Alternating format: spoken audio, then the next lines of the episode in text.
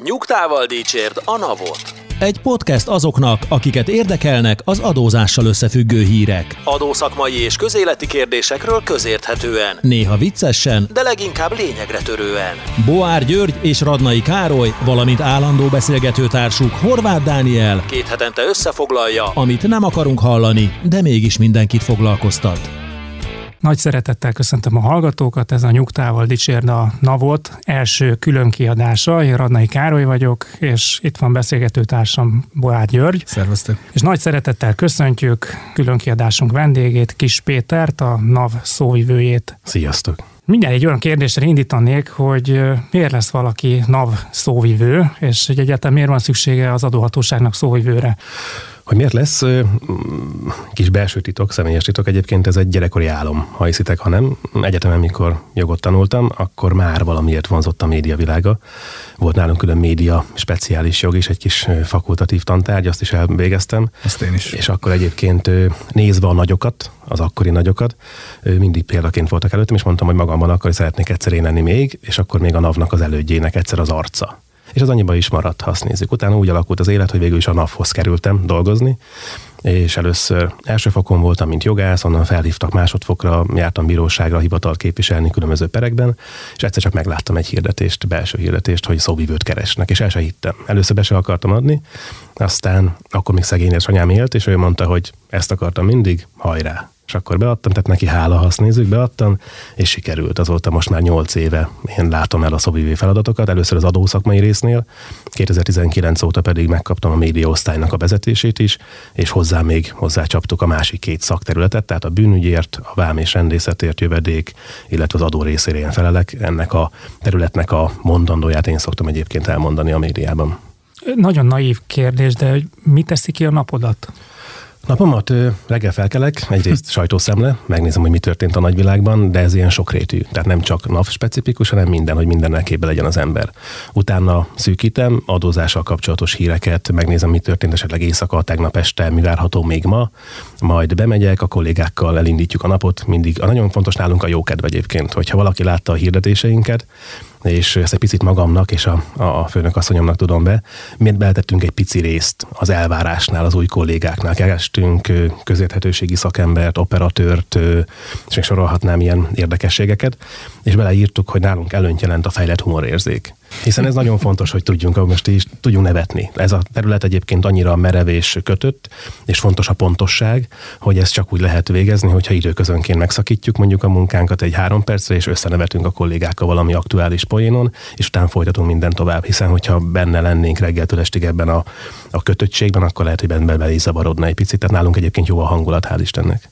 Tovább folytatva a kérdés, reggel így indul, napközben a, az országos sajtóreferensi hálózatot kezeljük, közleményeket nézünk, közleményeket írunk, egyeztetünk társszervekkel, interjúzom, hogyha jön interjúkérés akár, hogy tőletek, és akkor ilyenkor eljövök, akkor itt beszélek a napnak az eredményeiről, a jövőbeli terveiről, a, a jelenéről este pedig a, a családommal vagyok. Hát nagyon szépen köszönjük. Van egy ö, szomorú aktualitás a, a mindennapoknak most. Gondolom te is követted a híreket Ukrajnából, rengeteg magánszemély érkezik Magyarországra, nem csak Magyarországra, hanem az összes Ukrajnával határos országba, és ezzel kapcsolatban nyilvánvaló humanitárius kérdéseken felül nagyon sok kérdés felmerült a cégek és magánszemélyek részéről is. Egyrészt hogyan tudnak támogatni, ha ők támogatnak, annak egyébként adózásban milyen következményei lesznek, és nem is ezt szeretném tőled megkérdezni, hanem először azt, hogy a NAV szervezetén belül mi volt a reakció, illetve hogyan reagált erre az egész helyzetre a NAV.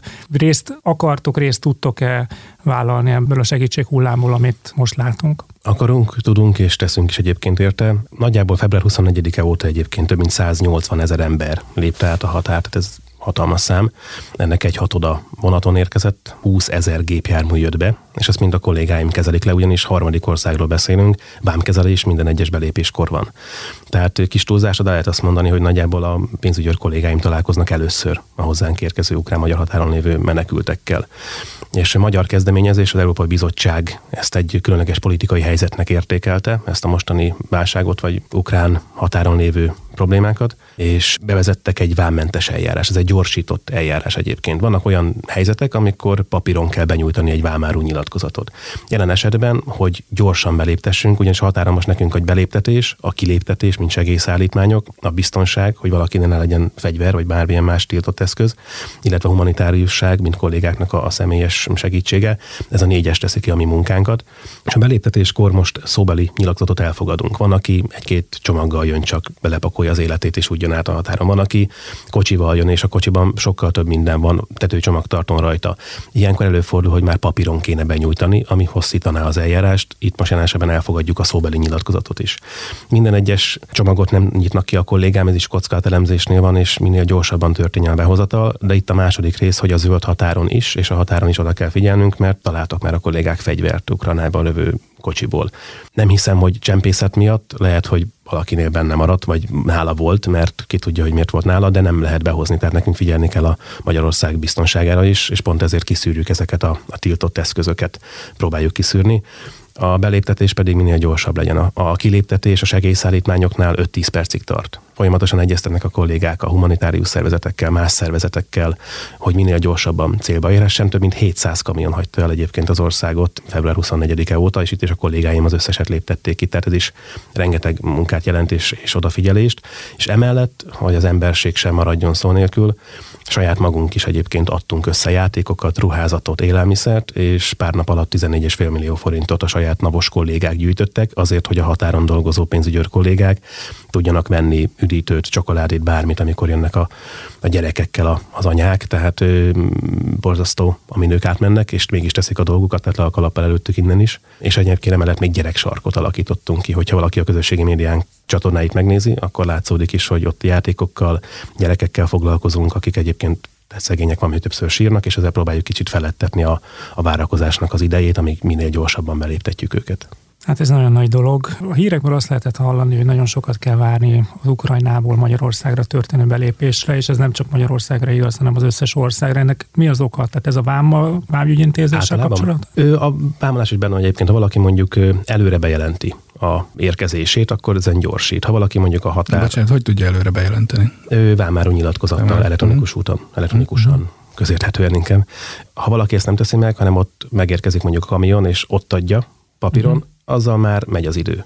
Tehát ez mindenkinek egyébként a saját érdeke is lenni, hogy eleve már úgy érkezzen ide valami, hogy az megtörténik a bejelentkezés. Világos, de hogy mondjuk, hogyha a magánszemély, tehát mondjuk a konkrétan a menekültekről van szó, tehát ezek a maguk a segélyszállítmányok, illetve a visszaérkező kamionok, amire te gondol, gondoltál, de hogy például a maguk a menekülteknek a, a beléptetése, az megy most gyorsan az pont megy, azért, aha. hiszen egyébként vannak olyan helyzetek, ahogy meséltem is, hogy papíron kéne bejelenteni uh-huh. valamit, és az Európai Bizottsággal a, a Nemzeti Adó és Vámhivatal egyeztette Világos. azt a helyzetet, hogy ez egy különleges politikai helyzet, ahol egyébként most soron kívül tudjuk őket könnyített eljárással, szóbeli nyilatkozattal beengedni. Tehát, uh-huh. hogy fel van gyorsítva, és már bent is vannak 180 ezeren az országban. Kevésbé nyomasztó témára hadd menjünk át. A NAV jó pár évvel ezelőtt, tehát és ez, én azt gondolom, hogy ennek most már évtizedes hagyománya van, meghirdette itt a digitalizációt. Először is azt, hogy ne papír alapon, hanem hogy elektronikusan történjen az ügyintézés az egész államigazgatásban is, azon belül aztán a, a NAV-on belül is, ahova több mérföldkő is volt, ugye erről a hallgatóink már sokat hallottak, beszélgettünk róla, tehát itt egyik sikeres lépésből átléptünk a másik sikeres lépésből, de azt gondolom, hogy az egyik legnagyobb mérföldkő az volt, amikor a NAV papírmentessé vált, legalábbis az ügyintézés szintjén, tehát hogy most már nem tudok papír alapon beadni egy kérelmet, hanem ezt elektronikusan kell intézni intéznem. Az első kérdésem ezzel kapcsolatban az az lenne, hogy te hogy látod, hogy a NAV szervezetén belül mennyire sikerült ezt a gondolkodásban átverekedni? Meg gondolom, hogy, hogy tehát egy, egy olyan szervezet, ami abszolút a papírhoz volt szokva, ott ez egy sokkal nagyobb változás, mint mondjuk az ügyfélnek megmondani, hogy mostantól elektronikusan kell, hogy intézze az ügyeit. A saját munkámat nézem, akkor mi főleg e-mailben kommunikálunk, tehát nagyon nem is nyomtatunk semmit. És ha ezen túlmegyünk, és mondjuk megpróbálok az emberek szemével nézni, akkor elég az SZIA bevallásra gondolni. Korábban bevallási csomagokat nyomtatgattunk, raklapokon álltak, ügyfél ügyfélszolgálaton egyesével adogatták. És 5,5 millió embernek pedig megcsináltuk elektronikusan. Tehát a NAV készen áll arra, hogy igazából mindenki átálljon papírmentes időszakra. Most már csak az ügyfeleknek is igazából el kell ezt dönteniük, hogy térnek digitális útra, vagy mondjuk maradnak még a hagyományos megoldáson. Egyébként évente azt látjuk, amikor a postázást hirdetjük, hogy akinek nincsen ügyfélkapuja, akkor kérheti a postázást. Nagyjából százezeres nagysággal csökken évente azoknak a száma, akik ezt kérik. És ugyanennyivel nő az ügyfélkapusoknak a száma.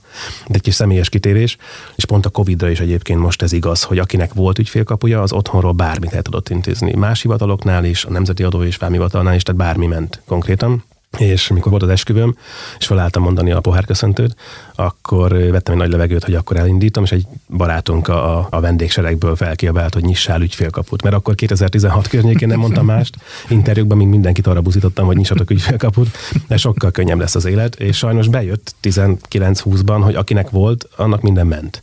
Igen. Úgyhogy nem egy ilyen levegőbe röpített szavak voltak ezek. Úgyhogy nálunk a papírmentesség... Statisztikát tudsz mondani, mondtad ezt az évi százezret, de hogy, hogy el tudjuk helyezni tehát, hogy a, a Most 3 millióból mentünk vissza 100 ezerrel, vagy tehát mennyien vannak még, akik papír alapon intéznek? Talán 4,5 millió környékén vannak ügyfélkapus ügyfelek. Tehát hát ez a, rengeteg. rengeteg. Most hirtelen fejből a szám nincs meg, de egyébként több száz tonna, ha jól emlékszem, annyi papírtól búcsúztunk el amiatt, hogy elektronikusan csináljuk, és már nagyon keveset nyomtatunk pont azoknak, akik esetleg még ennél maradnak borítékokat. Tehát ez, ez nagyon kevés, főleg, hogyha bejönnek ügyfélszolgálatra, ott meg tudják csinálni szintén gépeken, a kollégák segítenek kitölteni a bevallást, ott sincsen már nyomtatás. Tehát azt lehet mondani, hogy egyre kevesebb a papír a NAV-nál, és a cél egyébként az is, hogy áttérjünk a papírmentességre. Ugyanígy jövőbeni cél az operatív ellenőrzéseknél is a papírmentesség. Lesz majd egy tablet, a kolléga kimegy operatív ellenőrzésre, onnan be tud tölteni a központi rendszerbe, kijön egy sablon, már be van írva adóazonosító adószám alapján, hogy kinél van, már nem kell kitölteni annyi mindent, már rövidül az idő is önmagában. A végén touchpadon aláírják a digitális aláírást az ellenőrzött, már rögtön iktatódik is a gépben, bent a központban, már rögtön megy is ki elektronikusan a határozat, tehát igazából átterelődik ez az út is, ez a jövő, reméljük, hogy minél közelebb elérkezik. Mi egy ilyen, ilyen fejlesztésnek az időhorizontja, meg az életciklusa, tehát amit, amiről most beszéltél, például a tabletes ellenőrzés, arról a döntés mondjuk három éve született, meg öt éve született, meg és mikortól várjátok, hogy úgy, hogy igazán jól működjön? Hát amikor elindul nálunk, szokott általában lenni, hogy ha amit elindítunk, akkor az százszázalékosan működik. Aha. Legfeljebb azért vannak bizonyos időszakban nem is türelmi időszakok, amilyen szankciómentes időszakok, hogy mondjuk az ügyfelek is Igen. tudják tartani Igen. a lépést. Korábban azt mondták, hogy a NAV elég lassú, most már sokan azt mondják, hogy picit lassítsunk, mert hogy a digitalizációt tartani kell a NAV-nál. Uh-huh.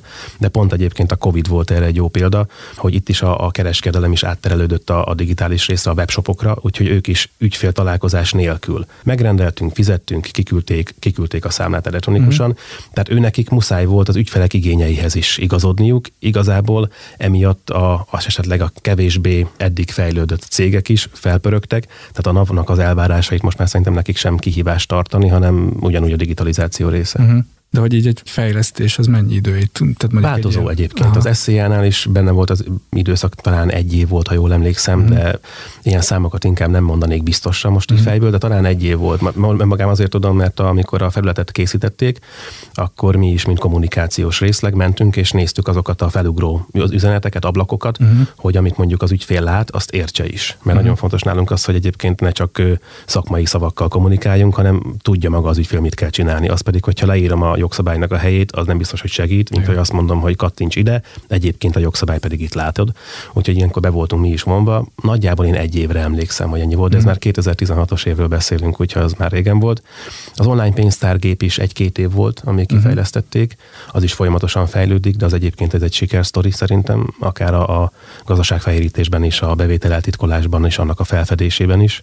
Az EÁFA rendszer is alakul, szépen folyamatosan fejlődik, úgyhogy az is, amikor kész lesz, akkor el fog indulni. Ha visszagondolunk, hogy az elmúlt tíz évben több olyan egészen elképesztő volumenű fejlesztése volt a NAV-nak, ami akár egy is elég, egy tíz éves időciklus, hogy volt ugye az online pénztárgép, volt az ESZIA, volt a, EKR. az EKR, utána jött az online számladasszolgáltatás, először ugye 100 ezer forint adótartalomig, aztán utána ki lett ez teljesen szélesítve.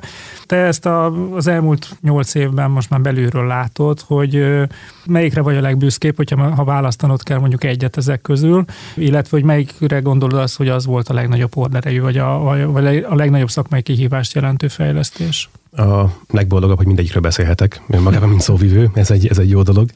Az online pénztárgép az egyébként érdekes sztori, és majd majd rákötnék a következő témánkra valamikor, mikor oda kerülünk, hogy azzal fogunk is foglalkozni. Tehát, hogy sokan azt nem biztos, hogy értik, hogy hogyan is működik az, és megpróbáljuk egyébként ezt megmutatni, majd videókamerán keresztül, hogy egy átlag polgár, amikor bemegy mondjuk vásárolni egy rágót, és kijön a pénztárgéből a nyugta és megkapja, azon lát egy számot is, hogy az mondjuk mit jelent, illetve hogy onnan, hogy jön az adat a NAV-hoz, és hogy lesz abból egy adat vagyonnak egy része. Ez egy nagyon érdekes sztori szerintem. Az online számla is hasonló, az kevésbé látványosabb, mert nincsen eszköz, mint mondjuk egy online pénztárgép, egy fizikálisan megfogható, akár a taxikban, akár a bevásárlóboltokban. Az online számla az virtuális térben mozog, ha azt nézzük a számítógépen, tehát az nem olyan kézzel megfogható. Mindegyik közel áll egyébként hozzám, tehát mindegyikről jó beszélni. Online pénztárgép maga talán, ha így választanom kellene egy picit. Hát is az, azzal kezdődött a sor, tehát az volt a, azt gondolom a legnagyobb kihívás, mert hogy nagyon nagy volt az ellenállás minden szereplő részéről. Nekem is a többször csúszott a projekt, aztán végül is egy sikersztori lett belőle, mert azt gondolom, hogy aki belekerült, most már nagyon sok gazdasági szereplő osztja azt a véleményt, hogy a nagyban hozzájárult a gazdaság tisztulásához, és abban meg ugye azok lesznek sikeresek, akik egyébként pedig transzparensen végzik a tevékenységüket. Akkor voltak, bocsánat, hogy szabad a vágok, jó sztorik, mikor elindult, hiszen akkor voltak az újdonságnak az hmm. erejével. Ezt többször már elmondtam, de ez egy szerintem teljesen leképezi ennek az egésznek a rendszernek a lényegét pont az adózói oldalról, hogy aki tisztességes és mindent jól csinál, az ne kerüljön hátrányba azzal szemben, aki mondjuk valamit megpróbál eltitkolni. És volt egy budapesti egyébként egy, egy fagylaltozó vagy cukrászda, jól emlékszem, kollégák kimentek, és itt jön a tablet, amit mondtam, hogy tableten lehet látni, hogy hogyan megy a forgalom. És mentek be az emberek, jöttek ki fagyival, és szépen jött az adat, lehetett látni a tableteken, hogy ütik a pénztárgépet, tehát használják. Egyszer csak egy kocsi elment Onnantól kezdve két óráig nem jött adat, de ügyfelek, ugye a vásárlók ugyanúgy kibemászkáltak fagylaltal a kezükben, a kocsi visszajött, újra jött az adat. És bementek a kollégák, és elmondták, hogy a naftól vannak, ellenőrzést tartanak, és látják, hogy voltak problémák, és kiderült, hogy a tulajdonos ment el ebédelni és addig a ott lévő dolgozók zsebre dolgoztak, és nem ütötték a pénztárgépet. És ott konkrétan a, a tulajdonos köszönte meg a, a kollégáimnak a munkáját, hogy piac tisztítás nála is, ugyanúgy az alkalmazottak tisztítása, tehát ez, ez nem játék senkinek sem, megéri tisztességesen dolgozni, és ugyanígy jön ki, hogyha mondjuk mi látunk esetleg eltérést, ez is egy budapesti főtér, nevezzük főtérnek, és több sarkán van kávézó. És a, a négyből háromnál tökéletesen jött, nagyjából egyformák voltak. A negyedik az fele annyi forgalmat generált, kollégák kimentek, leültek kávézni, tableten nézték, és ugyanannyian voltak majdnem mindenhol, csodák csodájára a negyedik az nem használta a pénztárgépet, és így egyébként a másik háromnak sokkal kevesebb a bevétele is, mert ő minden szépen leadozik úgy, ahogy kell, a másik megpróbál hasznot húzni, és ők is köszönték, mert egyébként látták, hogy ott volt ellenőrzés, hogy na végre, akkor ez így remek. Tehát ő magában tényleg piac tisztító hatása van egyértelműen. Nem az a cél, hogy valakit elkapjunk vagy megbírságoljunk. Nekünk pont az a cél, hogy azokat vegyük észre, akik kockázatot jelentenek a gazdaságra és a többi tisztességes adózóra. Na, jók ezek a példák, és ha már az ellenőrzésről beszélünk, akkor egy kicsit, kicsit a, a vállalkozások ellenőrzését is beszéljük át. Az elmúlt években láthattuk a statisztikákon, hogy drámaian csökkentek a klasszikus átfogó ellenőrzések száma, illetve ezek a jogkövetési vizsgálatok száma pedig megugrott, tehát hogy ellentétesen. Mi most a NAV-nak a stratégiája, hogy ezt a trendet szeretnétek folytatni, hogy egyre több ellenőrzés, de az kevésbé legyen látványos, vagy ez igazából csak egy folyamat része most, és másfele fog kiteljesedni? Mindennek a kulcsa az adatvagyon egyébként. Úgy kell nagyjából elképzelni, hogy a NAV, ami most gazdálkodik, hogy te is említetted, online pénztárgép, LKR, ételitelautomaták, az adózóknak a bevallásai, ami ellenőrzési tapasztalataink, máshonnan jövő adatok, társzervektől jövő adatok, ez mind-mind bekerül egy ilyen hatalmas adattóba, nevezhetjük így is, amit abból halászunk. Ez már inkább tenger. Egyébként igen, mert hogyha összeszámoltuk múltkor, hogyha egy DVD-re most kiírnánk a NAV-nak az adat vagyonát, akkor nagyjából egy 50 emeletes háznak a magasságáig érne fel ez a DVD rakat. És ez egyébként folyamatosan nő, hiszen naponta több millió pénztárgépből jön adat, tehát ez folyamatosan eszkalálódik, tehát gyönyörűen emelkedik, és mi ezekből dolgozunk. Valószínű ezt látjátok ti is, hogy minél több adat alkalmas arra, hogy már potenciálisan tudjuk szűrni azokat, akiknél valamilyen anom anomália van. A mesterséges intelligencia csoport is megalakult, itt különböző szakemberek vannak bent ebben a csoportban, meg a NAV-nak a szakemberei is. Ennek az lesz, hogy csak egy pár mondatban, mert még most indult el, és akkor lehet majd mondani erről többet, hogyha ha majd kézzelfogható eredmények is lesznek, hogy anonim módon gyűjtjük az adatokat, tehát megjön a adózóktól az adat egy központi rendszerbe, azokat mi leválogatjuk, és már csak az adatokat nézzük, nem hozzákötve magához az adózóhoz, uh-huh. hogy hol van valamilyen anomália. Ha azt megtaláltuk, akkor azt elemezzük, és utána pedig azt fogjuk visszaküldeni az adózókra, és akkor kapcsolódik hozzá, hogy ez a probléma ezeknél meglátszódik, tehát akkor náluk kell konkrétabban ellenőriznünk. Valószínűleg ezt látjátok, hogy a kockázat elemzésünk, meg a rendszerünknek az összetétele adatokkal való elemzésünk egyre jobban pontosabb, mert ezt eddig nem az, hogy nem volt pontos, és többet kellett ellenőrizni.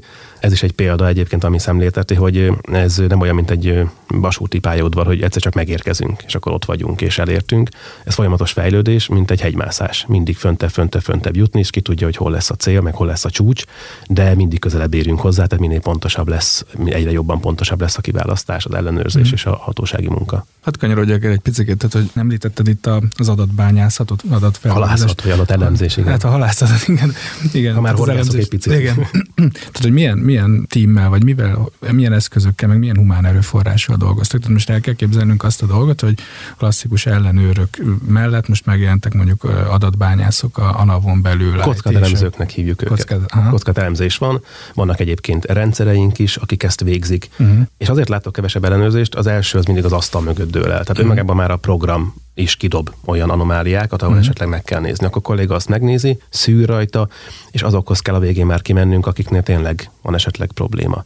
De ezt viszont az elmúlt időszakban is, már 18 óta, főleg most a Covid idején már főleg elektronikusan tesszük, tehát elektronikus ügyintézésre állunk át, személyes közreműködés nélkül. Uh-huh. Van esetleg annak is esélye, hogy mondjuk az elektronikus ügyintézésben majd egy ilyen online kapcsolat, mint mondjuk ilyen videókapcsolattartás, tehát hogy nem kell személyesen kimenni az ügyfélhez, illetve az ügyfélnek nem kell bemenni az adóhatósághoz. Vannak ilyen tervek? Vannak. Tavaly is nagyjából már 50 ezer elektronikus ellenőrzést végeztünk. Ez az összes ellenőrzésnek operatívot nem számítva 65 százaléka. Tehát több mint felét már személyes találkozás nélkül végeztük el. Kiküldtük a, az ellenőrzésről szóló értesítést, az ügyfél be tudta nekünk nyújtani elektronikusan a különböző papírokat, amit kellett nekünk, szintén vissza tudtunk csatolni, ki tudtuk küldeni a határozatot, és így nem volt semmi gond. Ez főleg azoknál működik, akik egyébként tisztességes adózók, valamilyen probléma volt náluk, azért láttunk hibát.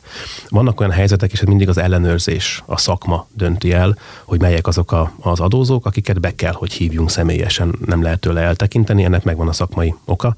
Ezt ők tudják, hogy mikor kell így dönteni, ezt el kell fogadni, ez így működik. De egyébként, ahogy látjátok, 65% már elektronikus. És a távolabbi cél pedig az, hogy ha elektronikus úton vagyunk, és ezt még jobban növeljük, akkor igen, a, a büntetőeljáráshoz hasonlóan legyen egy távmeghallgatás. És akkor nem kell fizikálisan bejönni az adózónak az ellenőrrel szembe, hanem otthon egy kamera elé leül, meg lesz a biztonságos azonosítás. Ez a BE-ben már működik, ezt kell átültetni az ART meg az AIR-ba, ennek megvannak a lépései, hogy ez egy közeljövőbeni cél, hogy szintén tovább nőjön ezáltal is a személyes közelműködés nélküli ellenőrzés, hiszen tartjuk, eddig sem tartottuk föl, de ha egy navas ki van egy cégnél, azért ott van fizikálisan, a kérdéseire válaszolni kell, tehát az ügymenetből mondjuk egy, egy-két ember addig kijön. Tehát sokkal, vagy lassítja mondjuk az ügymenetet. Pont ez a célunk nekünk is, hogy semmilyen ügymenet ne lassuljon, viszont az ellenőrzés meg mégis tökéletesen végbe menjen, és ez a cél akár a távmeghallgatással is. Azzal kezdted, hogy 450 tonna papír volt, ugye ezek... A tonnát nem tudom pontosan, de akár lehet ez is. De lehet, de ha csak mázsa, akkor, akkor is sok. Nyilvánvalóan akkor olyan kollégákkal volt feltöltve a szervezet, akik papír alapon végezték az ügyintézést, olyan manuális ellenőrzéseket végeztek, amit most már mind digitalizálódott, és erre nincsen szükség. Tehát, hogy nagyon sok funkciót a számítógépek átvettek, ennek ellenére ugye a, a NAV-nak a, a létszáma még mindig nagyon jelentős. Milyen átrendeződés van a NAV szervezetén belül, hogy mondjuk a, az ellenőrzésre egyre több erőforrást allokáltok, vagy ez, ezt is igazából a digitalizációval szeretnétek megerősíteni, és a létszámot nem akarjátok majd változtatni. A létszám egyébként folyamatosan csökken. Ha valaki emlékszik mondjuk 2014-es időszakra, akkor 23-4 ezeren voltak a hivatalban, most 17 ezeren, 18 ezeren vagyunk, tehát folyamatosan csökken. Ellenben munkát többet is kaptunk. Tehát kevesebb emberrel több munkát látunk el. Ez viszont igen a, a digitalizációnak köszönhető, hogy annak, annak hála, vagy annak a, az előnye, hogy most már a kollégák nem számlát párosítanak számlához, és laponként nézik meg, hanem ezt a számítógép helyettük az adatokkal elintézi, hogyha valaki online számlarendszert használ, akkor ben van nálunk az adat. Tehát meg tudjuk nézni, hogy kitől vett, mit vett, kinek adott el, tehát nem kell lapokat párosítgatni, ez is egyébként a papírmentesség felé vezet. Önmagában a digitalizáció az, ami segít, és az informatikai részt tudjuk arra irányítani, hogy mondjuk melyik szakterületnek lévő feladatait fejlesz tovább, hiszen ahol több munka van, akkor azt kell. Tehát, hogy nagyjából nálunk ez a belső erőforrás, ez így működik, de egyébként kollégákat is tudunk, akár most az SZIA bevallási időszakát nézzük, akik lent vannak ügyfélszolgálaton, és ellátják, kiszolgálják a hozzánk jövő személyes ügyfeleket, azok a kollégák közül van egy-kettő kiemelve, aki mondjuk telefonos segítséget nyújt, aki nem jön be személyesen telefonon kérdez. Tehát, hogy vannak ilyen átcsoportosíták nálunk, ez rugalmasan működik, mindig az ügyféligényekhez alakítjuk. Van még valamennyire nyilvánvalóan a relevanciája a területi felosztásnak, de hogyha digitalizálódik a szervezet, hogyha mondjuk távmeghallgatással lehet ellenőrzéseket lefolytatni, mennyire van ennek akkor még jelentősége, hogy ez most Békés megye, Budapest, Zala megye, tehát hogy nem lehet a hatékonyságot azzal is növelni, hogy olyan vidéki szervezeteket is bevontok ellenőrzésbe más területeken, ahol, ahol mondjuk nekik van kapacitásuk? Például a, a rendészeti koncepciónál most egy, egy, erre egy példa, vagy erre egy válasz akár, hogy bevetési igazgatóság van, ahol dolgoznak a járőr kollégák, a pénzügyőr kollégák, és ez fel van osztva közép-magyar, nyugat és kelet és ők látják el az egész országnak a, a, a feladatait. Különböző igazgatóságok, ha mondjuk egy jövedéki ellenőrzést kell tartani, akkor ők megrendelik bevetési igazgatóság, de ezt a rendelés szót ezt úgy értsétek, hogy ez gyorsabban működik. Tehát feladják a, a mhm. megrendelést. A tiketet. Igen, a tiketet, a pincérblokkot, igen. És a pénzügyi kollégák megnézik, kimennek, ellenőrznek és visszaküldik, visszajeleznek. És ez is egy ilyen központosítás, hogy ez is egy ilyen erőmegosztás, hogy nem kell mondjuk minden igazgatóságon egy-egy pénzügyi csoportot tartani, aki mondjuk azokat végzi, hogyha mondjuk esetleg Veszprém helyett el kell menni Nyíregyházára, pont a bevetési igazgatóság járőrei, és ez az egész igazgatósági, ami össze van húzva, ezek tudják megoldani a többiek helyett. Szóval ezek fundamentális változások a szervezetben, nem? Tehát ez egy picit nekem olyan, mint egy ilyen, ha egy nagy vállalatban egy szolgáltató központot hoznál létre bizonyos funkciónak az ellátására. Hát így, mint a sajtószóvivő is dolgozok a hivatalban, tehát tényleg egy picit nekünk is múlt is, múlt uh-huh. is a mhm. munka, a meló, tehát nem ez a, a hivatali, amit egyébként általában elgondolnak az emberek, hogy 8-tól fél 5 vagy 5 dolgoznak. Uh-huh. Ugyanígy a sajtóból is adódik, hogy 24 órás munka, tehát nálunk azért nagyon sokan ezt egy hivatásként élik meg, uh-huh. és, és úgy dolgoznak. Lehet egy kicsit elkanyarodok a, a vonaltól, de hogy mik a célok itt a fejlesztő digitalizációt, meg a fejlesztéseket, illetve úgy értem, hogy inkább nem is a cél a kérdés számomra, hogy miben méritek egy, egy projektnek a sikerességét. Tehát most elhangzott az, például az, hogy kevesebb papír, nyilván ez költségcsökkentés, kevesebb emberrel több ellenőrzés, nyilván ez költségcsökkentés és hatékonyságnövelés. Tehát mi a, mi a mérőszám, a nagyobb adóbevétel, és akkor mondjuk egy fejlesztésre, hogy sikeres, mert hogy nem tudom, fehérítést értünk el, nagyobb áfa bevételt, nem tudom, 500-dal több ellenőrzést végez egy ellenőr, ezért ez sikeres. Tehát, hogy méritek ezt, vagy hogyan méritek? A, a sikert azt mi Mondtam ezt, hogy mi nem mérjük. Mi nekünk van egy törvényben meghatározott feladatunk, amit végre kell hajtanunk. Uh-huh. Ezt mi megtesszük, és a majd más minket értékel. Tehát más fogja eldönteni, nem a NAV saját munkájáról, hogy az tökéletes volt, több volt, mint amit vártak tőle, vagy mondjuk rosszabb volt. Úgyhogy ebben nem foglalnék állást. Uh-huh. Igen, tehát mások fognak rajtunk, azt nézzük, eredményt hirdetni, uh-huh. hogy jó volt a munkánk, vagy sem. Mi elvégezzük. akár ők, akár pedig akik a jogalkotók, Igen. aki mondjuk ránk szab egy feladatot, és azt mi elvégeztük, akkor annak van egy eredménye. Akár most a családoknak járó adóvisszatérítés. Meg volt a feladat október 1-én, hogy február 15-ig nekünk vissza kell utalni azoknak, akiknek tudjuk az adatait, vagy azok, akik megadták, és egyébként jár is nekik, és nincs vele gond. 1,4 millió embernek ment ki adóvisszatérítés február 15-éig, tehát az nem egy kevés, sem egy összeg, sem egy kevés ügyfél. És volt, akinek nem ment ki, egyébként ez nem titok, pont azért, mert volt nála adat probléma. És most jönnek be hozzánk ügyfelek, hiszen tudják, hogy ha bejönnek, megcsináljuk a bevallás, segítünk nekik, nem kell miatt elmenni másfelé, illetve ingyen is csináljuk meg, ezért is vagyunk, és 14 napon belül ki is utaljuk, és azt látjuk, hogy bejönnek, hogy ők miért nem kaptak, és kiderül, hogy például a munkáltató, amit szintén sokszor elmondunk, hogy mi hozott anyagból dolgozunk, mint egy fodrász. Ha mhm. valakinek tele van feje forgóval, abból nem fogunk csinálni egy rasztahajat. Ugyanígy, ha valakinek a munkáltatója rosszul küldi az adatokat havonta, abból mi nem, tehát hogy összeadjuk a számokat januártól decemberig. Ha valaki nekünk nem küldött mondjuk öt hónapot, azt mi nem tudjuk hozzáadni. Ezért viszont nem is utalunk ki, mert van benne anomália. És ha bejönnek, elmondják, hogy már pedig a férjem vette igénybe, és nem én meg így úgy, pikpak helyre lehet tenni, megvan az adóbevallás, és már megy is ki a pénz. Tehát nekünk arra is kell figyelni, hogy meg is tegyük a feladatot, el is végezzük, annyi idő alatt, amennyink van rá, hiszen törvényben van szabva, illetve emellett a költségvetést védve olyannak nem menjen ki, aki egyébként nem jogosult rá, vagy valamilyen problémával rendelkezik. Kicsit ilyen szifi vizekre vezek, hogy mikor jön el mondjuk az az időszak, amikor fölhívom a NAV ügyfélszolgálatát, és egy robottal fog beszélgetni. Ez egy jó kérdés. Én bízom egyébként, hogy soha. De ez, ez az én személyes. Tehát én, én a ügyfélszolgálatos kollégákat nagyon kedvelem és nagyra becsülöm a munkájukat, mert le a kalap előttük. Tehát naponta akár 1500 ügyfél is megfordul egy, egy 20 fős ügyfélszolgálaton, és reggeltől estig pörögnek.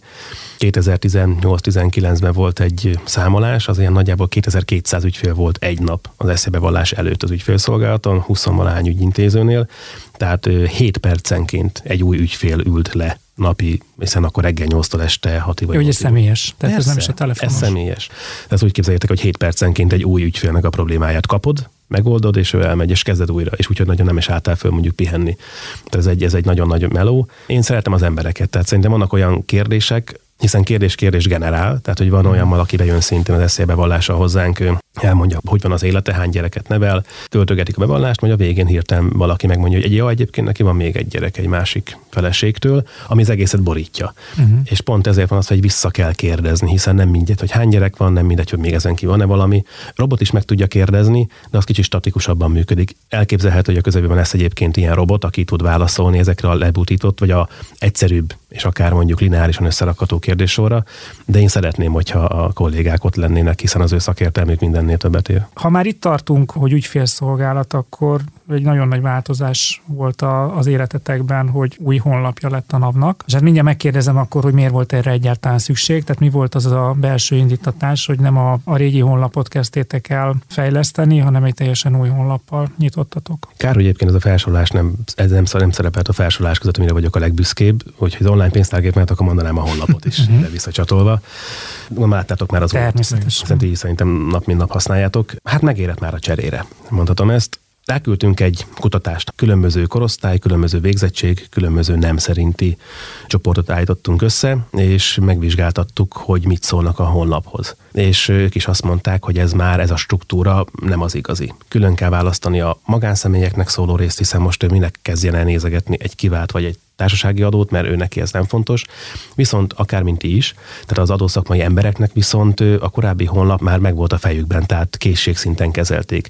Ezért azt sem kellett teljesen elengednünk, mert azt is ki kell szolgálnunk. Tehát nekünk a honlappal, ha azt nézzük, többféleképpen kell kommunikálni kell. Közérthetően átlag embereknek szűkítve egy kört, ami mondjuk nekik az eszélybevalláshoz fontos, más nem ér nagyon érdekel, vagy nem akár a gépjárműadó még, de nem olyan nagy rétű, és külön kell kommunikálni akár szakmai anyagokkal is. Ezt is mondták egyébként a kutatások kutatásban, hogy jó lenne, hogyha akár az információs üzetek, vagy mondjuk amit kiteszünk tájékoztató a honlapra, az nem lenne olyan bő és nem lenne teljes körű, hiszen őket nem érdekli annyira, inkább egy rövid összefoglaló kellene. Ezért csináljuk azt most, hogy minden egyes mondjuk anyag előtt van egy rövid összefoglaló, ami arra jó, hogy tájékozódjon valaki, és akár mint nektek, a szakmai embereknek pedig van egy hosszabb, egy kifejtős rész, egy, egy bővebb terjedelmű anyag, ami egyébként szakmai tájékoztatásra is alkalmas.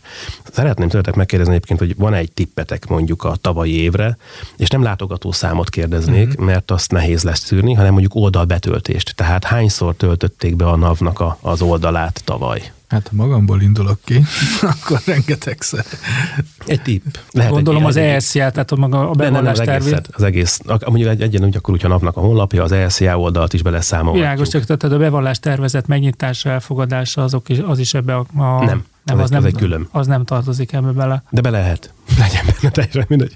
Lehet egy napi átlag is, egy éves szinten, meg egy éves, egy két számot kérnék, csak egy tipp. Hát mondjuk én 10 millió oldalbetöltést. Naponta? Nem. Hát naponta szerintem mondjuk, nem tudom, félmillióan, vagy félmillió oldal betöltés legkevesebb, de valószínűleg ez is kevés szám. A, a, az éves meg szerintem ilyen félmilliárd körül lehet. Nem, a sok. A, a sok. sok. A magamban Kettőtök között van egy... Ja. Akkor te vagy benne a sok egyébként ebben a számban. Majdnem 83 millió az oldalbetöltés egy évben, és 226 ezer pedig a napi átlag. Aha. De ennyien nézik a napnak az oldalát. Majd átlagoljuk magunkat. Igen. Egyébként már idén eddig, január 15-e óta 14 milliónál tartunk most másfél-két hónap alatt. Aha. Na hát akkor az ilyen 10 millió azért az sikerült eléggé alul. A közigazgatásnak egyébként az egyik leglátogatottabb oldala a NAV-nak az oldala. Magában valószínű a hatósági munkánkban adódóan is 1500 féle mennyire dolgot tudtok, csinálunk. mennyire tudjátok azt mérni, hogy mondjuk kik a látogatók, és hogy mit néznek, mik a népszerű oldalak, A kattintást azt tudjuk egyébként. hogy ebből levontok-e olyan következtetés, hogy na itt, itt ez, ez, ez, nagyon népszerű, tehát lehet, hogy ezt kell tovább. Le, pont Ja. így lett kialakítva az új oldal. Tehát megnéztük a régi oldalon, kutatás szerint, hogy mit mondanak az ügyfelek, mire kéne fókuszálni. Ez mit jelent, hogy az ügyfelek, ki volt a, a fókuszcsoport, tehát hogy ki, Teljesen osztott. Volt Mhm. szakmabeli, volt közte fiatal, idős, teljesen más nemű, ö, más végzettségű, tehát ö, tényleg egy nagy, nagyobb rétű volt a, a mérés. Nem voltam ott személyesen, tehát nem tudom elmondani, kik ültek ott. Csak az eredményt láttam, és ők mondták ezt, hogy magánszemélyt külön a céges dolgoktól. A kereső nagyon fontos, a régi oldalon a kereső, hát az ö, megtalálta azt, amit keresett az ember, ha kitartó volt. uh-huh. Mondhatom így. A mostani kereső az már egyébként lehet különböző szavakkal etetni, megtanulja ezeket a, a szavakat, már eleve úgy dobja ki, tehát sokkal markánsabb, ezért van középen, mondhatjuk így. Uh-huh. Mert volt egy másik kutatás is, és bocs, az első kutatásnál tehát meg volt az, hogy mi legyen a fontos, mit, hogy használnak, mi, mi, mi, mi fontos számukra. Mi pedig megnéztük a kattintás számot, megnéztük azokat a rovatokat, amit a legtöbben néznek, és melyeket nem. És mit néznek a legtöbben? Amit most láttok a főoldalon. Például a bármennyire hihetetlen, például a benzinár. Uh-huh. Azt nagyon sokan nézték az előző oldalon.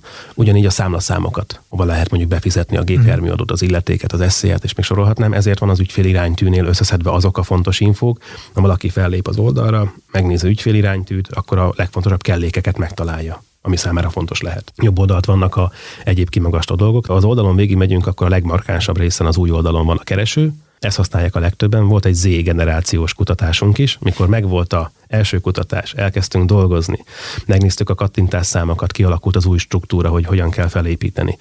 Benne voltunk egyébként mi is, mint kommunikációs szakemberek, hogy egy ilyen zajmentes környezet alakuljon ki, hogy ne vibráljon. A réginél azért csak volt egy kis kép, egy kis sárga, egy kis piros. Voltak még kívánságok, hogy jó lenne a villogna is, hogy az ügyfél jobban lássa. Egyébként az szerintem pont zavaró.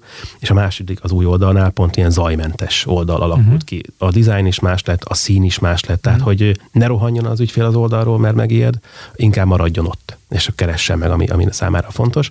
És egy Z-generációs 18 és 30 év közötti fiatalokat is bevontunk ebbe, mikor kész volt ez a struktúra, kész volt a gondolat. Voltak próbafeladatok, hogy oldják meg, mondjuk eladtam a lakásomat, mennyi adót kell fizetni. De ehhez nálunk van az oldalon ingatlan kalkulátor, megmondja, hogy kell -e adót fizetni. Akkor a információs füzetnél, a garázsnál, vagy bárhol, tehát hogy ha akarja, akkor megtalálja az oldalon. És azt is láttuk, hogy a kereső, amit a legtöbben használnak. És ezért lett egyébként a, a legbarkánsabb részen, ha azt nézzük, ha belépsz, akkor kapásból azt látod. És ők mondták azt, hogy jó lenne még gyűjtő rovatokat alakítani. Tehát, hogyha mondjuk fellépnek, akkor ne nekik kelljen össze-vissza keresgetni, hogy hol van, hanem mondjuk fontosabb témákat, ami éppen aktuális. Ezért van most fényképekkel is az SZIA bevallás, a visszatérítés, a gépjárműadó és a NAV-nak az online részei. Ezeket látjátok, ha beléptek a középső sávban. Megyünk lentebb, akkor pedig a aktuális hírek, tájékoztatók. Ez is érdekes, hogy például a sajtóval kapcsolatos híreket az is le lehet szűrni, hányan nézték, úgyhogy betettük a sajtó kapcsolathoz, a kapcsolatokon belül, úgyhogy ott érik el az újságíró újságírók, mert mi egyébként az újságírók nagyon sokszor e-mailben, tehát mi a közleményt ki is küldjük. Nem csak honlapra töltjük föl, vannak más szervek, amik mondjuk a saját oldalukat használják, és nem küldik ki az újságírónak e-mailben. Mi azt a gyakorlatot használjuk.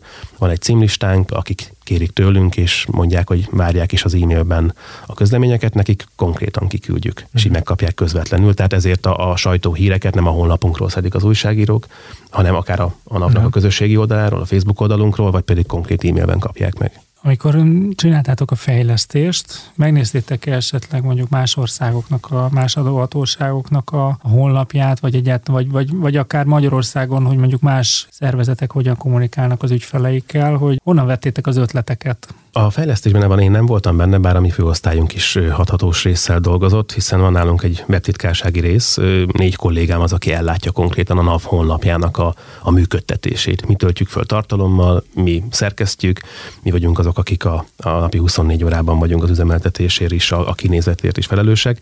Szakmai emberek, informatikusok és mi kommunikációs emberek voltunk benne, úgyhogy ez alapján alakult ki egyébként a végső oldal amikor például az ESZIA oldalt megalkottátok, akkor nem pejoratív értelemben mondom, de hogy az egy teljesen testidegen része volt a, a NAV honlapjának, mind vizualitásában, mind szövegkörnyezetében, tehát egy sokkal modernebb. Hát más user experience. Igen.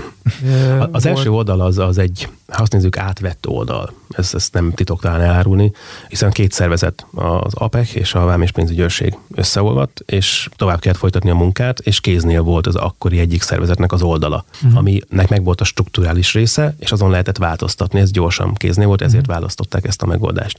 És most eltelt tíz év, és most jött el a, a változásnak a pillanata. És hogyha már a NAV honlapjáról beszélünk, hogy azért szerintem érdemes beszélni a közösségi oldalakról is, hogy például ezzel mi a célja a NAV-nak, ki a célközönség, kikkel akartok kommunikálni? Mindenkivel konkrétan. Tehát aki, aki kíváncsi a NAV-nak a munkájára, az eredményeire, ránk, hiszen vannak olyan projektjeink, ami egyébként a NAV-tól teljesen életidegen, testidegen. Tavaly volt egy ilyen dekázós kihívásunk pont az EB kapcsán, és a kollégák is, egyébként csapatépítőnek is tökéletes volt. Tehát akik egész nap reggel húzzák az igát, dolgoznak, teszik a dolgukat azért, hogy a NAV megfeleljen az elvárásoknak és a törvényben támasztott igényeknek, Emellett kapnak tőlünk a, a sajtósoktól egy ilyen kérést, hogy mi lenne, hogyha dekáznátok egy kicsit, és talán mondjuk az EB-nek a végére megnéznénk, hogy mennyit érünk el akár másokkal együtt. Picit kizökkenti őket ebből a mindennapi mókuskerékből, és azt lehet mondani, hogy egyébként a kollégák is mondták, hogy ez, ez nekik nagyon tetszik, tehát hogy nyugodtan belekezdhetünk máskor is ilyen hasonló kezdeményezésekbe. Talán 30 ezer labdaérintést végeztek a kollégák, jól emlékszem. Csatlakoztak hozzánk egyébként gimnazisták is, és ők is feltöltötték az oldalra, tehát ez is egyébként egy, egy ilyen csapatépítés, vagy akár a, a fiatal generációnak a megszólítása is. Uh-huh. Ugyanígy volt a fekvőtámasz kihívás, azt nem mi nyitottuk, csak mi csatlakoztunk hozzá. És ott felső vezetők is voltak egyébként, akik több, több tíz, több száz fekvőtámaszt lenyomtak. Volt egy kolléga, aki, hiszen egy-egy fekvőtámasz, az volt a lényeg, hogy kar behajlítás és kinyújtás, ez számít egynek, és ha többet csinál, mondjuk naponta százat, tíz elosztásban, akkor az is száznak számít, és oda egy kolléga, aki három héten keresztül naponta megcsinált talán 30 40 tehát ő volt a csúcs tartó, és ő is hozzáadott így többet a, a kollégáknak az eredményéhez. Tehát mindenképpen egy, egy rendépítés, egy ügyfél elérés is önmagában, hiszen az oldalunkon nagyon sokszor szakmai információt is közé teszünk.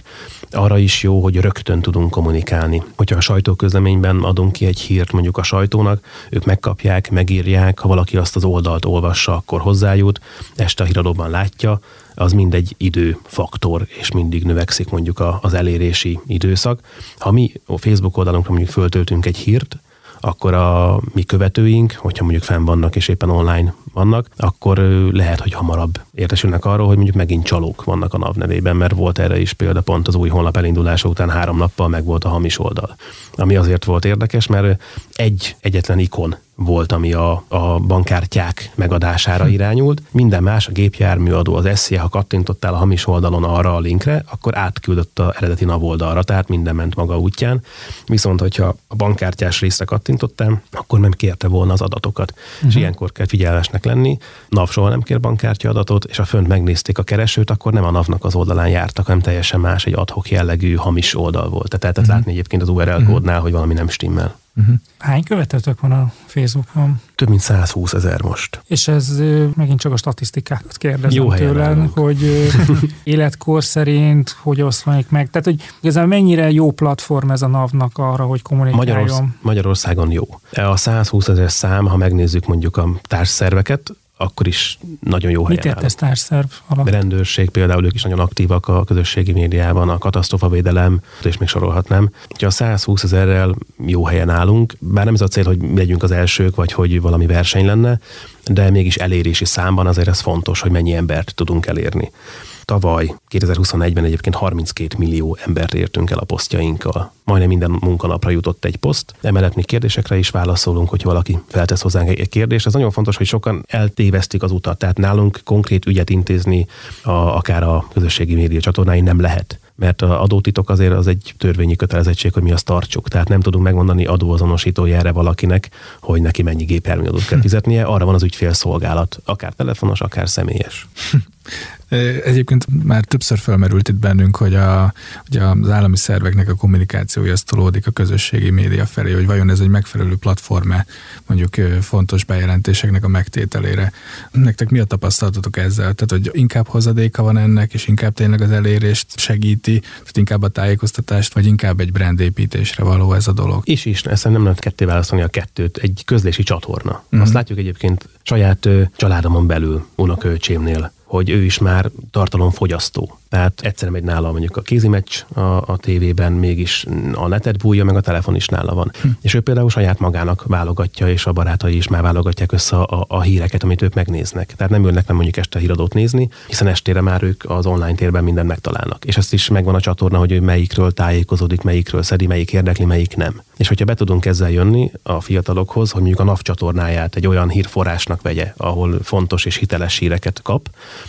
akkor az nekünk már uh-huh. siker. Egyrészt brandépítésnek is jó, hiszen nem kérdés, vagy nem titok, hogy ha minket követnek, azért az, tudnak azonosulni az adófizetéssel, tudnak azonosulni a, a munkánkkal, az eredményeinkkel, hogy mit csinálunk.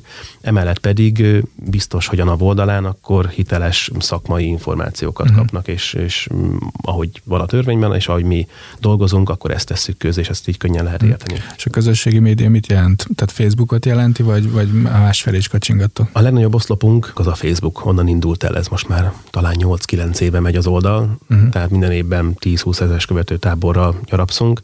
Most indítottuk el a Instagramot tavaly év végén, hát annak sok múltja nincs, jelene az éppen, jövője annál jobban. Uh-huh rajta vagyunk, de ezt egyébként mind mi saját munkából csináljuk, tehát semmilyen egyéb pluszköltség, reklámdíj nincs ebben. Ez a mi saját, akár a Merkuros kollégáknak a rajtaütései, a kommandós akciók, a kutyás felderítések, a eszélyebevallással kapcsolatos fontos információknak egy plakátba gyűjtése, ezeket tesszük közzé, és azt lehet mondani egyébként, hogy a NAV-nak a tartalmát annyian fogyasztják, az a 32 millió ember is mutatja, hogy saját magát tudja generálni elérés számokkal mm. ismerősnek ismerősre, nem kell külön erre nekünk költeni. Mm. Az Instagram még kezdetleges cipőben jár, de rajta vagyunk, és az is egyébként szépen saját magától fejlődik, most ilyen ezres követőtábornál tartunk. A LinkedIn-en is elindultunk, illetve a YouTube csatornát is működtetjük. Ott most két új formációval jelentkeztünk, egy naphíradónak neveztük el, ahol a legfontosabb híreket elmondjuk kamerába, vágóképekkel illusztráljuk, hogy éppen miről is van szó, uh-huh. és hiszen ezt is látjuk, hogy sokan inkább videót néznek, mint olvasnak ja. a, a mai generáció. Tehát nem, nem kezd el, én még a, talán az old school vagyok, én, én olvasós vagyok, de a mai fiatalok a, inkább videótartalmakat és uh-huh. hangot és képet és vibrálást akarnak látni, és nem egy törzszöveget. Ja. És egyébként nyilván a közösségi médiások megjelenés, ez fontos, de egy pont, hogy az Instagramot említetted, így eszembe jutott, hogy ezért ez egy hatalmas nyomást is helyez a, hát egy olyan szerve, mint a NAV. Tehát, hogy egy bonyolult ügyben, mondjuk egy SZIA-s kérdésben, oké, tehát én szakmából jövök, én a bonyolultságát látom ennek a dolognak. Egy, egy, nem tudom, egy félperces videóban elmondani, hogy mit kell csinálni, azért az kihívás. Tehát, hogy leegyszerűsíteni úgy a, a szabályt, vagy az üzenetet, hogy mire kell figyelni, ez egy kihívás. Tehát, hogy ezt hogyan ugorjátok meg, van erre stáb, vagy, vagy hogy csináljátok ezt? Mi saját magunk a médiaosztály. Van most már két operatőrünk, vágó, mm. Én mint szóvivő, vannak kollégák, akik kezelik mondjuk a, a Facebookra egy külön kollégám van, aki éjjel-nappal azt nézi, válaszol a kérdésekre, figyeli a posztokat, a feltöltéseket. Uh-huh. Van egy másik, aki az Instagram, tehát mindenki kezel mindent, de uh-huh. mégis megvan, hogy ki kinek a felelőse, és így egy kis saját gyermekként tudja egyébként kezelni. Pont ezért jó uh-huh. szerintem nálunk a, a feladat megosztás. Nehéz másfél percen összefoglalni a lényeget, szerintem nem is lehet pontosan, de pont ez benne a lényeg, hogy figyelemfelkeltőek legyünk, elmondjuk a fontos lépést, akár a gépjárműadónál, hogyha valaki mondjuk utalni akar, akkor ne a rendszámot írja, hanem az adóazonosító uh-huh jelet, és utalunk az oldalra. Hogyha valaki többet szeretne tudni, akár ti is, mint szakmabeliek, akkor a honlapon megtaláljátok a többi fontos információt, mert a honlapon úgyis fönt van. Sokan azt gondolják, hogy a, a sajtón vagy a videókon keresztül lehet csökkenteni mondjuk az ügyfélforgalmat az ügyfélszolgálaton. Én szerintem nem. Uh-huh. Hogyha mondjuk egy autószerelő megmutatja, hogyan kell cserélni vezérmű tengelyt a kocsiban YouTube videóban, én nem hiszem, hogy neki állnék otthon. Elviszem autószerelőhöz. Lehet, hogy láttam a videót, és tudom, hogy akkor ő ne vegyen ki többet, mint amit ki kell, meg maradjon benne, amit benne mm-hmm. kell hagyni, de hogy akkor csinálja meg a szerelő. Szerintem ugyanígy vannak az, ügy... az ügyfelek ugyanígy vannak szerintem, hogy megnézik a videót, látják, értik, van, aki mondjuk megpróbálja, és akkor sikerül, van, aki pedig azt mondja, hogy oké, okay, valamit nem értettem, bemegyek ügyfélszolgálatra, ott vannak a profik, megoldják nekem akkor uh-huh. is, mert legalább tudom, hogy miről van szó. Lehet, hogy jövőre már nem kell, mert akkor segít, de kapásból ez is egyébként egy edukáció, tehát hogy közé teszünk valamit, látják, bejönnek hozzánk, látják, hogy ez nem is olyan bonyolult, uh-huh. neki is ment volna, lehet, hogy jövőre már akkor ő nem fog bejönni uh-huh. hozzánk. Uh-huh. Az a célunk, hogy minél nagyobb információ halmazt, érthető módon, közérthetően. És gondolom struktúráltan. Struktúráltan. Uh-huh és itt jön a másik, amit mondtam, hogy kettő új témával, egy navlogot indítottunk. Ez egy hosszabb, egy 8-10 perces kis videóanyag. Az első rész az a szakértői intézet volt, végig megyünk a hivatalom. Sokan még mai napig nem tudják, hogy egyébként a NAV-nak pontosan milyen részei vannak. 1500 nagyjából a hatósági hatáskörünk, amivel mi foglalkozunk. És bemutattuk a szakértői intézetet, ők a mi vegyészeink. A pálinka ellenőrzés, a benzinnek az most aktuális volt, megnézték, hogy milyen a tartalma, nehogy valaki mondjuk éppenséggel százas benzinként 95-öst adjon el, mert akkor csak meg kell cserélni a kúton mm-hmm. lévő csapot. Tehát erre is odafigyeltünk, hogy senkit ne károsítsanak meg. Emellett a dohány ellenőrzés, hogy ne legyen benne esetleg szőlőlevél, vagy ahonnan van. Tehát minden, minden ilyen dologot, ami a kereskedelem előfordul, ami szakértő intézetünk meg tud nézni. Őket mutattuk be. A második részben most a kutyásokról fogunk beszélni, ez egy hálás téma. Én is imádom őket egyébként. És utána megyünk tovább. A harmadik részt még nem árulnám el, az egy picit lehet, hogy nektek jobban fog tetszeni. Uh-huh, vagy, nem vagy... podcast lesz. Nem, nem, maradunk a vlognál, csak a téma. Egyébként már említettük az online pénztárgépet. Az egy terv, hogy uh-huh. azt is bemutassuk, ha is a harmadikban, de valamelyik részben, és ott pedig be tudjuk még mutatni mellette az informatikai uh-huh. hálózatunkat, a szervertermet, ahol egyébként nagyon ritkán jár kamera, hogy milyen a NAV-nak a uh-huh. szerverterme, az hogyan épül fel, hol gyűjtjük össze az adatokat, hol történik az elemzés, melyek azok a gépek, amik ezt tárolják. Szerintem az is egy izgalmas rész lesz, az lehet, hogy hozzátok közelebb áll mondjuk, mint a szakértőintézet. Ha már így az edukációt bedobtad, mint téma, hogy nagyon jók ezek tájékoztatók, de lehet, hogy érdemes lenne egyel visszalépni, hogy az általános oktatásban valahol ennek legyen nyoma, hogy mondjuk miért fizetünk adót, mi ez az adórendszer, hogy az államháztartás hogyan épül fel, mert egy picit úgy érzem, hogy, hogy ezzel a magyar oktatás nem foglalkozik a pénzügyi tudatossággal és azon belül az adózással. Ezen a téren próbál tenni valamit a NAV? Igen, van ilyen úgynevezett pénztárverseny az minden évben gimnazisták szoktak ezen versenyezni, abban a NAV egyébként nagyon nagy résztvevő és támogató is. Emellett ö, saját kollégáink is járnak egyébként ö, iskolákba, középiskolákba, akár osztályfőnöki óra, akár nyílt nap keretében, vagy ilyen szabadóra keretében beszélnek, a, ahogy te is mondtad, a közterviselés, a adózásnak a történetéről, a NAV-nak a feladatairól.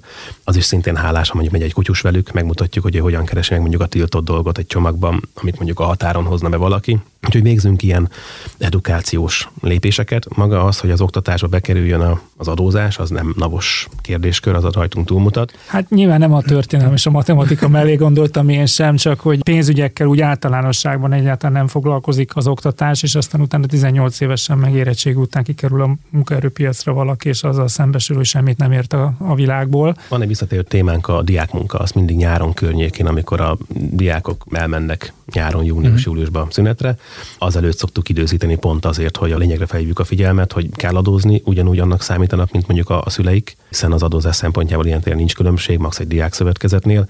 Egyébként szerintem szintén a fiatalok, és itt is a saját környezetemből tudok meríteni, akár a napból is egyébként képben vannak, hogy mivel foglalkozunk és mit csinálunk, és a, a közterviselést is szerintem magukénak érzik. Nekem valami van egy ilyen érzésem, úgyhogy van egy új generáció, akik talán közelebb áll az egész, és, és nyitottabbak arra, hogy a közösbe beadott az azért van, hogy mindenki abból kapjon, és mindenkinek legyen világítás, óvoda, iskola, egészségügy. Hát és a, a számok is titeket igazolnak, mert hogy azt látjuk, hogy az utóbbi tíz évben rám olyan fehéredett a gazdaság, és, és sokkal nagyobb a közterviselés aránya össztársadalmi szinten, mint előtte. Lassan egy órához érkezik a, a beszélgetésünk, úgyhogy azzal a kérdéssel szeretném lezárni a beszélgetésünket, hogy milyen feladatok állnak előttetek? Tehát mi az, amit mivel most éppen foglalkoztok, illetve a legközelebbi terveitek? Az SZIA bevallás mindenképpen ez egy májusig tartó szezon. Most azokat az ügyfeleket kezeljük, akiknek mondjuk a kiutalás valamilyen adó, adat miatt, ahogy említettem, nem tudott automatikusan menni. Minél gyorsabban megkapják a visszajáró összeget. Ez egészen el fog tartani május 20-áig. Hogyha a vám és rendészetet nézem, akkor most az ukrán határszakasz, ami a legnagyobb feladatot adja a kollégáknak, de ott is markánsan és helyesen és tökéletesen helytállnak, és megtesznek mindent azért, hogy minél emberségesebben és minél gyorsabban tudjanak bejönni hozzánk nálunk menedéket kereső szomszédok, illetve a hozzájuk kiérkező szállítmányok minél gyorsabban ki tudjanak jutni az országból. A bűnügyi szakterület pedig teszi a dolgát. Arról elég nehéz beszélni nyíltan, mert keresi azokat a pontokat, azokat a területeket a gazdaságban, ahol mondjuk valamilyen visszaélés van, és szándékos visszaélés van, és mondjuk haszonhúzásért hoznak létre egy céget. Úgyhogy mindig egyedi ügyeket fogtok majd látni a közeljövőben, hogyha valamit találtunk, és, és megtörténik egy rajtaütés. Jó, hát nagyon szépen köszönjük a beszélgetést. Hamarosan visszatérünk a régi kerékvágásba, és ismét a podcastunk általános adásaival találkozhattok, kedves hallgatók, illetve visszavárjuk Horváth Dániel barátunkat is nyaralásból, úgyhogy ezúton is üdvözöljük őt az úszómedence és a napsütés mellett. Péter, nagyon szépen köszönjük, hogy elfogadtad a meghívásunkat, és nagyon örülnénk, hogyha majd ebből egy sorozatot csinálhatnánk, és akár mondjuk egy év múlva ismét beszélgethetnénk, és beszámolhatnál az elmúlt egy évnek a fejleményeiről.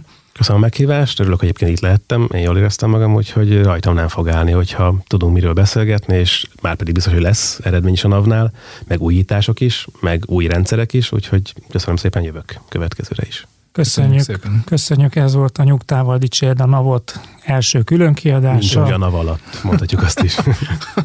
ez a külön-külön kiadásnak lesz majd a címe, úgyhogy ide köszönjük az ötletet. Ezzel búcsúznak a műsorvezetők Radnai Károly és Boár György. Sziasztok! Szervusztok! A Nyugtával Dicsérd a Navot podcast adását hallottad. Az elhangzott kijelentések és vélemények a műsorvezetők és vendégeik magánvéleményét tükrözik. A műsornak nem célja az adótanácsadás, és nem is minősül annak.